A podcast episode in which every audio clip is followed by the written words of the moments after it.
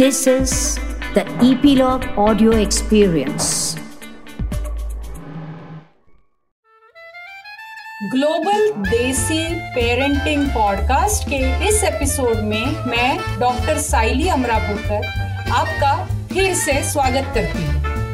बच्चों से क्या बातें करें? इस विषय पे हमने पिछले कुछ एपिसोड्स में बात की। आगे चलकर भी हम और अलग अलग विषयों पे बात करते रहेंगे। लेकिन आज हमारे साथ एक खास मेहमान है जो हमें दुबई से ज्वाइन कर रही है। आइए हमारे पॉडकास्ट मंच पर स्वागत करते हैं सोनाली भट्ट का।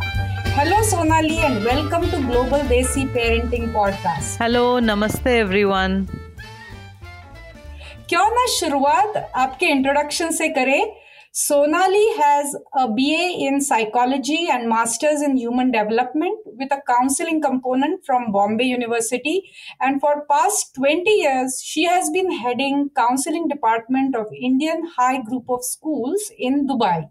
She has also conducted a variety of workshops, seminars and talks for parents educating them about various topics like how to communicate with your child, develop healthy family relationships, dealing with stress, and so on.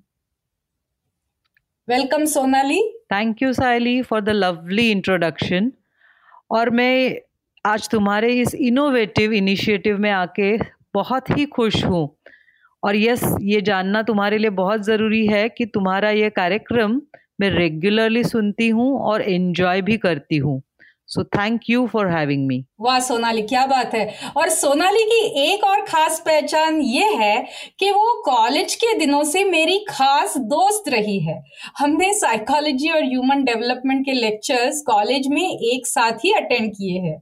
I am so very happy that you are joining us today all the way from Dubai तो सोनाली, अगर तुमने हमारे episodes पहले सुने हैं तो तुम्हें तो ये मालूम ही है कि ये पॉडकास्ट कॉन्शियस पेरेंटिंग के बारे में है, जहाँ हम बच्चों की आयु के अनुसार अप्रोप्रिएट डेवलपमेंट कैसे हो, आज के ग्लोबल जमाने में पेरेंटिंग कैसे करें, इस बारे में बात करते हैं। तो तुम स्कूल के काउंसलिंग क्षेत्र में काम करती हो तो किंडरगार्टन से लेकर बारहवीं तक के बच्चों के साथ और उनके माँ बाप के साथ कई सालों से काम करती आ रही हो। तो तुम्हें क्या लगता है ऐसे क्या इश्यूज़ है जो बार बार नज़र आते हैं स्पेशली देसी पेरेंटिंग के बारे में? हाँ साइली देखो जैसे हम सब जानते हैं कि हमारी भारतीय संस्कृति में अभ्यास का, शिक्षा का महत्व बहुत ही ज़्यादा है। हम सभी ने अपने स्कूल और कॉलेज के ज़माने में बहुत पढ़ाई की है मेहनत की है और उससे हमें सफलता भी मिली है। जैसे आज तुम अमेरिका में शिक्षा के क्षेत्र में ही काम कर रही हो मैं दुबई में 20 सालों से काम कर रही हूँ ये सफलता हमारी शिक्षा शैक्षणिक अचीवमेंट की वजह से ही मिली है। तो ये मैं बिल्कुल मानती हम्म। हूँ कि यस अभ्यास या शिक्षा का महत्व हमें सबको रखना चाहिए। पर मुझे लगता है कि आजकल के माता पिता का सबसे बड़ा इशू ये है कि वो शिक्षा से ज़्यादा महत्व मेरे बच्चों के मार्क्स कितने आते हैं इसको देते हैं हम्म। सबसे मार्क्स हम्म। ज़्यादा कैसे आएँगे इसके पीछे वो इतने भागते रहते हैं कि वो अपने साथ साथ अपने बच्चों को भी इस रैट रेस में जो बहुत ही खतरनाक है धकेल देते हैं और इस बात का प्रमाण मुझे बच्चा स्कूल में आने से पहले ही समझ जाता है। तो मैं एक मज़ेदार बात बताती हूँ। जब हम साढ़े तीन, चार साल के इन बच्चों के एडमिशन्स के लिए असेसमेंट करते हैं तो हम उनके अलग अलग डेवलपमेंटल माइलस्टोन देखते हैं। जैसे भाषा का विकास हो, या उनको समझने की या आकलन शक्ति कैसी है, या उनके मोटर स्किल्स कैसे है ये जानने की कोशिश करते हैं। और इस असेसमेंट के बाद जब हम इनके माँ बाप से मिलते हैं तो इन सब का पहला सवाल यही होता है मैम मेरे बच्चे के मार्क्स कितने आए? क्या उन्होंने अच्छा हम्म। किया? उनका एक्सपीरियंस हम्म। कैसा रहा? क्या मेरा बच्चा कॉन्फिडेंस से बात किया? क्या मेरे बच्चा घबरा गया? और इस बात को इन्हें कोई इंटरेस्ट नहीं होता।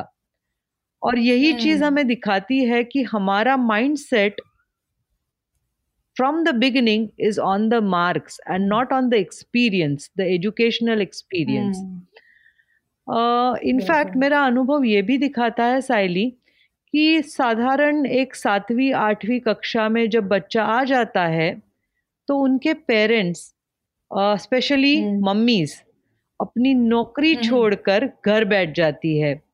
क्योंकि मेरे प्रोफेशनल डिमांड्स या मेरा सोशल लाइफ मेरा पर्सनल लाइफ इससे ज़्यादा भी ज़रूरी मेरे लिए अब ये है कि मेरा बच्चा कैसे पढ़ता है कितने मार्क्स लाता है। और इसीलिए मेरा पूरा कंसंट्रेशन सिर्फ़ और सिर्फ़ बच्चे में रहना चाहिए। Saili I am sorry to say but इस बात का कभी कभी बच्चों के ऊपर एडवर्स इफ़ेक्ट पड़ जाता है। जिस बच्चे को इतने दिन काम चीज़ें इंडिपेंडेंट करने की आदत होती है वो सडनली मम्मी या डैडी उनको स्कैन करना शुरू कर देते हैं या उन पे ज़्यादा ध्यान देना शुरू कर देते हैं तो ये मुझसे बर्दाश्त होना मुश्किल हो जाता है और वहाँ वहीं पे हम्म।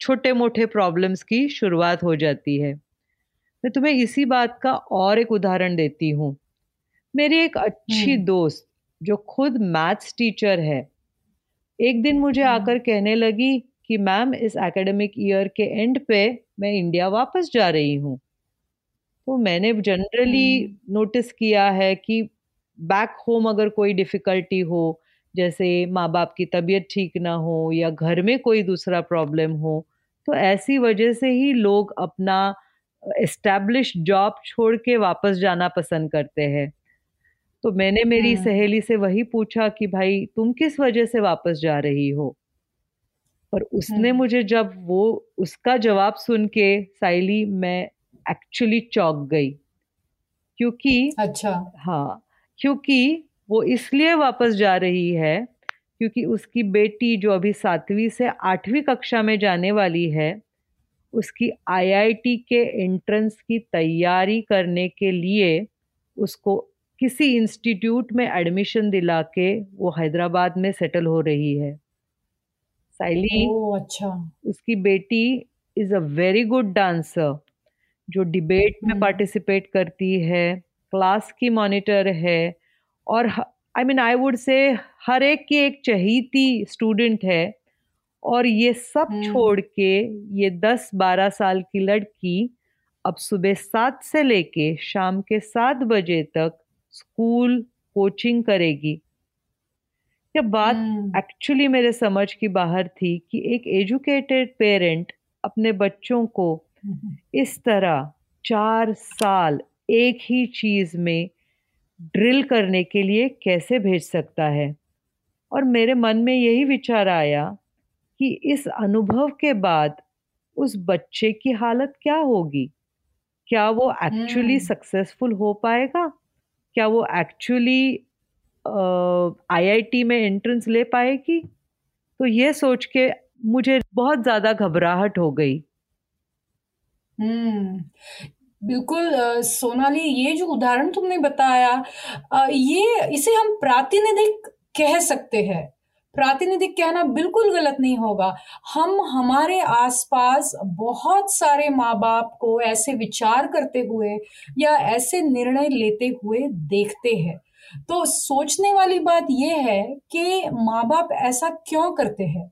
उसके पीछे क्या उद्देश्य हो सकता है? हम्म। साइली जब मैंने भी इस पे विचार किया तो मुझे लगता है कि इस चीज़ का एक महत्वपूर्ण रीज़न ये हो सकता है कि हम देसी पेरेंट्स इंटेलिजेंस को एकेडमिक अचीवमेंट या एकेडमिक सक्सेस के साथ ही जोड़ते हैं बच्चों के हम्म। बाकी सारे जो गुण हैं स्किल्स है एप्टीट्यूड्स है हम इन सबको नज़रअंदाज कर देते हैं मेरे पास हम्म। ऐसे कई पेरेंट्स आते हैं जिनकी एक कॉमन कंप्लेंट रहती है कि मैम हमारा बच्चा बहुत आलसी हो गया है पढ़ाई पे से उसका ध्यान अट गया है। ट्यूशन्स अच्छी स्कूलिंग के बावजूद उनके मार्क्स बहुत ही कम आ रहे हैं। मैम, कुछ कीजिए। ऐसे पेरेंट्स को जब पहला सवाल मैं एक ही पूछती हूँ कि क्या आपके बच्चे के मार्क्स हर विषय में कम आ रहे हैं? तो दस में से छः या सात पेरेंट्स मुझे यही कहते हैं, नहीं मैम, जो इजी सब्जेक्ट्स है ना लैंग्वेज सोशल स्टडीज़ उसमें तो वो अच्छे मार्क्स लाते हैं या कंप्यूटर जिसमें उसे बहुत इंटरेस्ट है उसमें तो तो उसके फुल मार्क्स आते हैं। पर जो कोर सब्जेक्ट हम्म। है कि साइंस और मैथ इसमें मेरा बच्चा मार खाता है। तो मैम कुछ कीजिए। साइली यहाँ मैं इन सारे पेरेंट्स को एक ही बात समझाती हूँ कि केवल साइंस और मैथ्स में अच्छे मार्क्स आना ही हमारी इंटेलिजेंस का सबूत नहीं है। या सिर्फ़ साइंस और मैथ्स की अच्छी समझ ही हमें इंटेलिजेंस नहीं बनाती। हम सब में विविध प्रकार के इंटेलिजेंस होते हैं। जैसे वर्बल इंटेलिजेंस जो हमें भाषा का ज्ञान या भाषा विषय में प्रगति करने में मदद करता है। सो इससे जुड़ी हुई बातें जैसे अच्छा वक्ता होना कवि होना लेखक होना इस चीज़ों में हमें वर्बल इंटेलिजेंस मदद करता है। आई एम श्योर आपने हॉवर्ड गार्नर का नाम सुना होगा साइली जिन्होंने मल्टीपल इंटेलिजेंस की थियोरी हम सबको दी है। इस थियोरी में उन्होंने of course logical mathematical intelligence की बात तो की ही है पर उसके साथ साथ वो हमें म्यूज़िकल इंटेलिजेंस के बारे में बताते हैं जो हमें ना सिर्फ़ संगीत एंजॉय करने में मदद करता है बट शायद उसी इंटेलिजेंस की वजह से ए आर रहमान आज ए आर रहमान है या नए बच्चे जो अभी यू नो एक्सपेरिमेंट कर रहे हैं म्यूज़िक सीख रहे हैं उन सब का म्यूज़िकल इंटेलिजेंस बहुत अच्छा है। There is something called as bodily kinesthetic intelligence also जो हमारी शारीरिक मूवमेंट या हमारे अवेयरनेस अबाउट आवर बॉडी के लिए ज़रूरी होते हैं। I am sure all our sportsman dancer gymnast yoga instructor इन सब का बॉडीली काइनेस्थेटिक इंटेलिजेंस बहुत अच्छा होता है। पर यहाँ मैं एक बात ज़रूर कहूँगी सायली कि इन सभी स्पोर्ट्समैन के साथ साथ हमारे जो सर्जन्स है या हमारे जो इंजीनियर्स है जो बारीक बारीक चीज़ों पे काम करते हैं या जिनके हाथ और आँख का कोऑर्डिनेशन सबसे ज़्यादा अच्छा होता है ऐसे लोगों का भी बॉडीली काइनेस्थेटिक इंटेलिजेंस बहुत अच्छा होता है। हॉवर्ड गार्डनर ने spatial intelligence interpersonal intelligence intrapersonal intelligence के साथ साथ नेचुरल इंटेलिजेंस की भी बात की है जो हमें नेचर के बारे में इंटेलिजेंट बनाता है। तो मेरे हिसाब से हम सभी पेरेंट्स को ये बात ज़रूर जाननी चाहिए कि intelligence is not equal to ability in maths and science you know हाँ सोनाली ये तो बहुत महत्वपूर्ण बात है। हमारे कल्चर में पीढ़ी दर पीढ़ी माँ बाप और समाज ये समीकरण करता आ रहा है कि academics is equal to intelligence या एकेडमिक अचीवमेंट ही हर बच्चे का गोल होना चाहिए।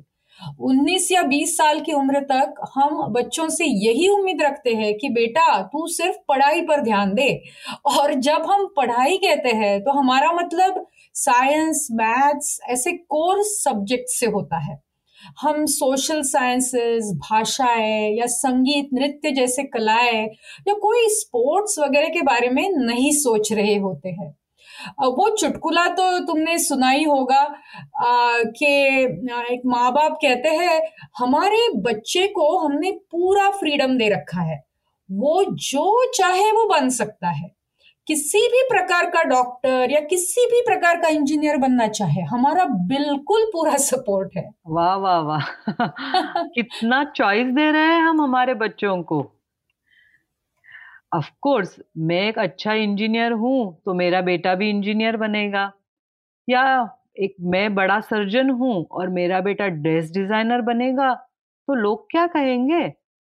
मैं एक प्रोफेसर हूँ और उसके बावजूद अगर मेरी बेटी कल आर्टिस्ट बनेगी तो मेरी प्रतिष्ठा का क्या होगा? ये और ऐसे विचार ही हम जैसे देसी पेरेंट्स को लोग क्या कहेंगे? इस बीमारी का शिकार बना देते हैं। हम खुद ही कला, क्रीड़ा आदि विषयों को कम महत्व देते हैं और बाकी कुछ नहीं कर पाए इसलिए स्पोर्ट्समैन बन गए या आर्टिस्ट बन गए ऐसा सोचते हैं। और मुझे लगता है साइली हम सबको इस विचार को बदलना अब बहुत ज़रूरी है। बिल्कुल।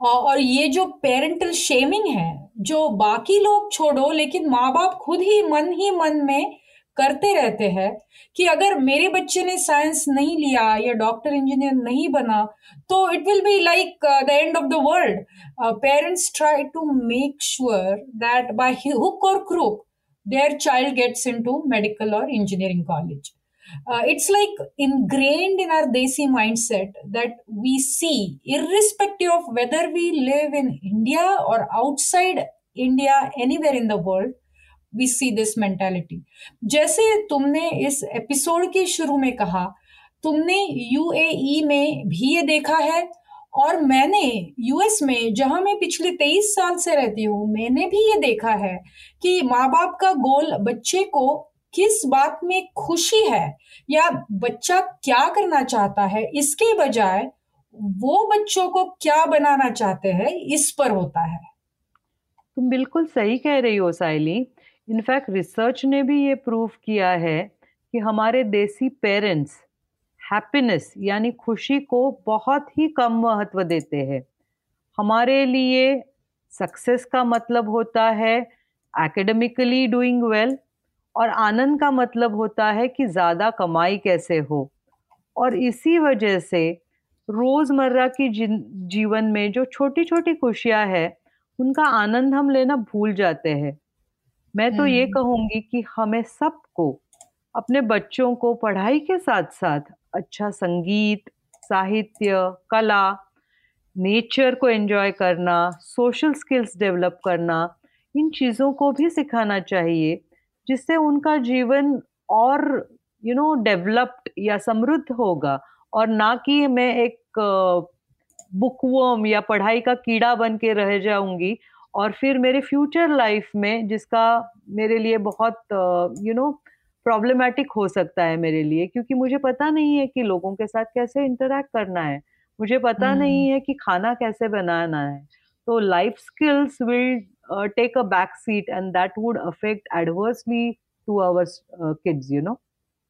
बिल्कुल डेफिनेटली ये बड़े ही पते की बात तुमने कही सोनाली। हम माँ बाप जो बुद्धिमत्ता यानी इंटेलिजेंस और हार्ड वर्क यानी कठोर परिश्रम पर इतना ज़ोर देते हैं, लेकिन उसके अलावा ऐसे और कई क्राइटेरिया है जिन्हें याद रखना ज़रूरी है है ना? तो हमारे पॉडकास्ट के हर एपिसोड में हम हमारे सुनने वाले श्रोताओं को कुछ पते की बातें बताते हैं। तो आज के हमारे बातचीत से जो पते की बातें निकली है, आइए वो देखते हैं। पहले पते की बात intelligence is not equal to academic success है ना, सोनाली? बिल्कुल। जैसे हमने पहले भी कहा कि साइंस मैथ्स के मार्क्स हमें ज़्यादा या कम इंटेलिजेंस नहीं बनाते हैं। हर बच्चे का इंटेलिजेंस अलग अलग तरह का होता है। तो साइंस मैथ्स के साथ साथ ही आप verbal linguistic intelligence musical intelligence body kinesthetic intelligence spatial intelligence interpersonal या इंट्रापर्सनल इंटेलिजेंस भी होता है हम सब में। तो मेरे बच्चे का इंटेलिजेंस कहाँ है? ये आइडेंटिफाई करना, उसको डेवलप करना और नर्चर करना, मैं कहूँगी हर पेरेंट की ज़िम्मेदारी है। तो इसका मतलब ये भी हुआ कि अगर आपके बच्चे को कोई लर्निंग डिफिकल्टी है तो इसका मतलब ये नहीं कि वो बुद्धिमान नहीं है। जी, बिल्कुल। हम सबको ये जानना बहुत ज़रूरी है कि अगर से बच्चों को लर्निंग डिफ़िकल्टी है तो दैट डजेंट मीन कि वो सीखने की कैपेसिटी उनमें नहीं है या सीखने की एबिलिटी उनमें नहीं है। बट ये जानना हमें ज़रूरी है कि हम कैसे सिखाते हैं। The way we train them needs to be tailored because they have full capacity to learn what other children can also learn उनका इंटेलिजेंस अच्छा। सिर्फ़ एकेडमिक ओरिएंटेड नहीं होगा उनको बाकी के विषयों में ज़्यादा गति हो सकती है। जिसका एक classic example is Michael Phelps तुम्हें जा, तुम हम्म। जानती हो साइली कि वो सबसे बेस्ट हम्म। स्विमर है इन द वर्ल्ड और जिन्होंने मल्टीपल टाइम्स ओलंपिक्स में गोल्डन मेडल्स जीते हैं। पर क्या तुम जानती हो कि स्कूल के दिनों में उन्होंने बहुत स्ट्रगल किया because he had learning difficulty so he couldn't do well in school पढ़ाई में वो अच्छा नहीं कर पाए पर आई एम श्योर उनका बॉडीली का एनेस्थेटिक इंटेलिजेंस दुनिया में सबसे बेस्ट है। और इसीलिए हम्म। वो आज एक सक्सेसफुल स्विमर है तो ये चीज़ें हमें याद रखना या इनको एक्नॉलेज करना बहुत ज़रूरी है और आजकल तो हम सबको मालूम है कि पैंडमिक के दौरान जब हम सभी छोटे बड़े एक मानसिक कठिनाई से गुजर रहे हैं जिसका हर उम्र के बच्चों के मानसिक स्वास्थ्य पर भारी असर पड़ा है ये बात माँ बाप ने खास तौर से याद रखने की ज़रूरत है। I can't emphasise this enough आपके बच्चे अगर पढ़ाई में संघर्ष कर रहे हैं या पढ़ाई से उनका ध्यान हट रहा है तो इसका संबंध उनके मानसिक स्वास्थ्य से हो सकता है। सोनाली, बहुत बार माँ बाप सोचते हैं कि पिछले साल तक तो अच्छे मार्क्स लाता था और अचानक अब पढ़ाई में पीछे पड़ने लगा है। क्योंकि आलसी हो गया है। या वो कहते हैं सब सुख सुविधा घर बैठे मिलने पर भी मेरा बच्चा पढ़ाई क्यों नहीं कर रहा? खुश क्यों नहीं है? हमारे जमाने में ये डिप्रेशन वगैरह शब्द हमें मालूम भी नहीं थे। ये सारे आजकल के बच्चों के नखरे हैं वगैरह वगैरह। तो ऐसे कहने वाले माँ बाप अगर तुम्हारे पास आए तो तुम उन्हें क्या कहोगी? आ, सबसे पहले ऐसे पेरेंट्स को मैं यही कहना चाहूँगी कि आप अपने आप को अपने बच्चों से कंपेयर करना छोड़ दे। आपकी रियलिटी जब आप छोटे थे, वो अलग थी और हमारे बच्चों की रियलिटी आज अलग है। दूसरी महत्वपूर्ण बात यह है कि मटेरियलिस्टिक प्लेजर्स या सुख सुविधाओं का मेंटल हेल्थ के साथ जोड़ना बहुत गलत बात है।